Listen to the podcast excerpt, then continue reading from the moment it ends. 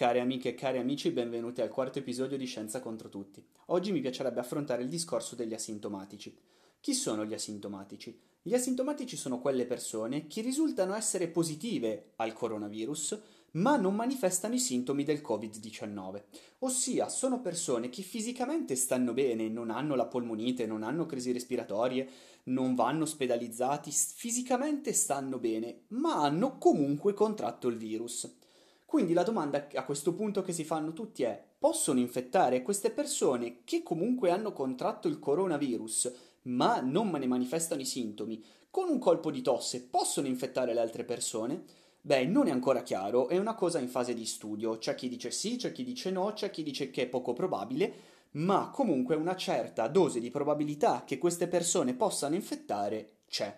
Soprattutto perché è difficile distinguere tra una persona sintomatica e una persona con dei sintomi molto lievi. Magari una persona ha preso il coronavirus, ha 4 colpi di tosse perché il suo organismo ha reagito bene al corona, quindi non è stato colpito tanto. Con quei 4 colpi di tosse rischia chiaramente di infettare le persone.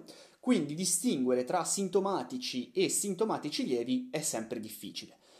Il consiglio quindi è seguire le disposizioni ministeriali di mettere sempre la mascherina, perché l'unico modo per sapere davvero se abbiamo contratto il virus o no è il tampone.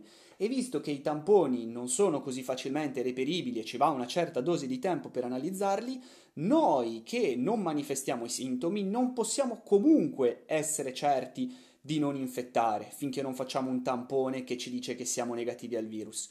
E quindi se si esce di casa per andare a fare la spesa o comunque per cose assolutamente indispensabili, è sempre bene mantenere le distanze dalle persone e indossare sempre le mascherine. Con questo spero di aver fatto un po' di chiarezza sulla categoria degli asintomatici. Vi ringrazio per avermi ascoltato e vi do appuntamento al prossimo episodio di Scienza Contro Tutti.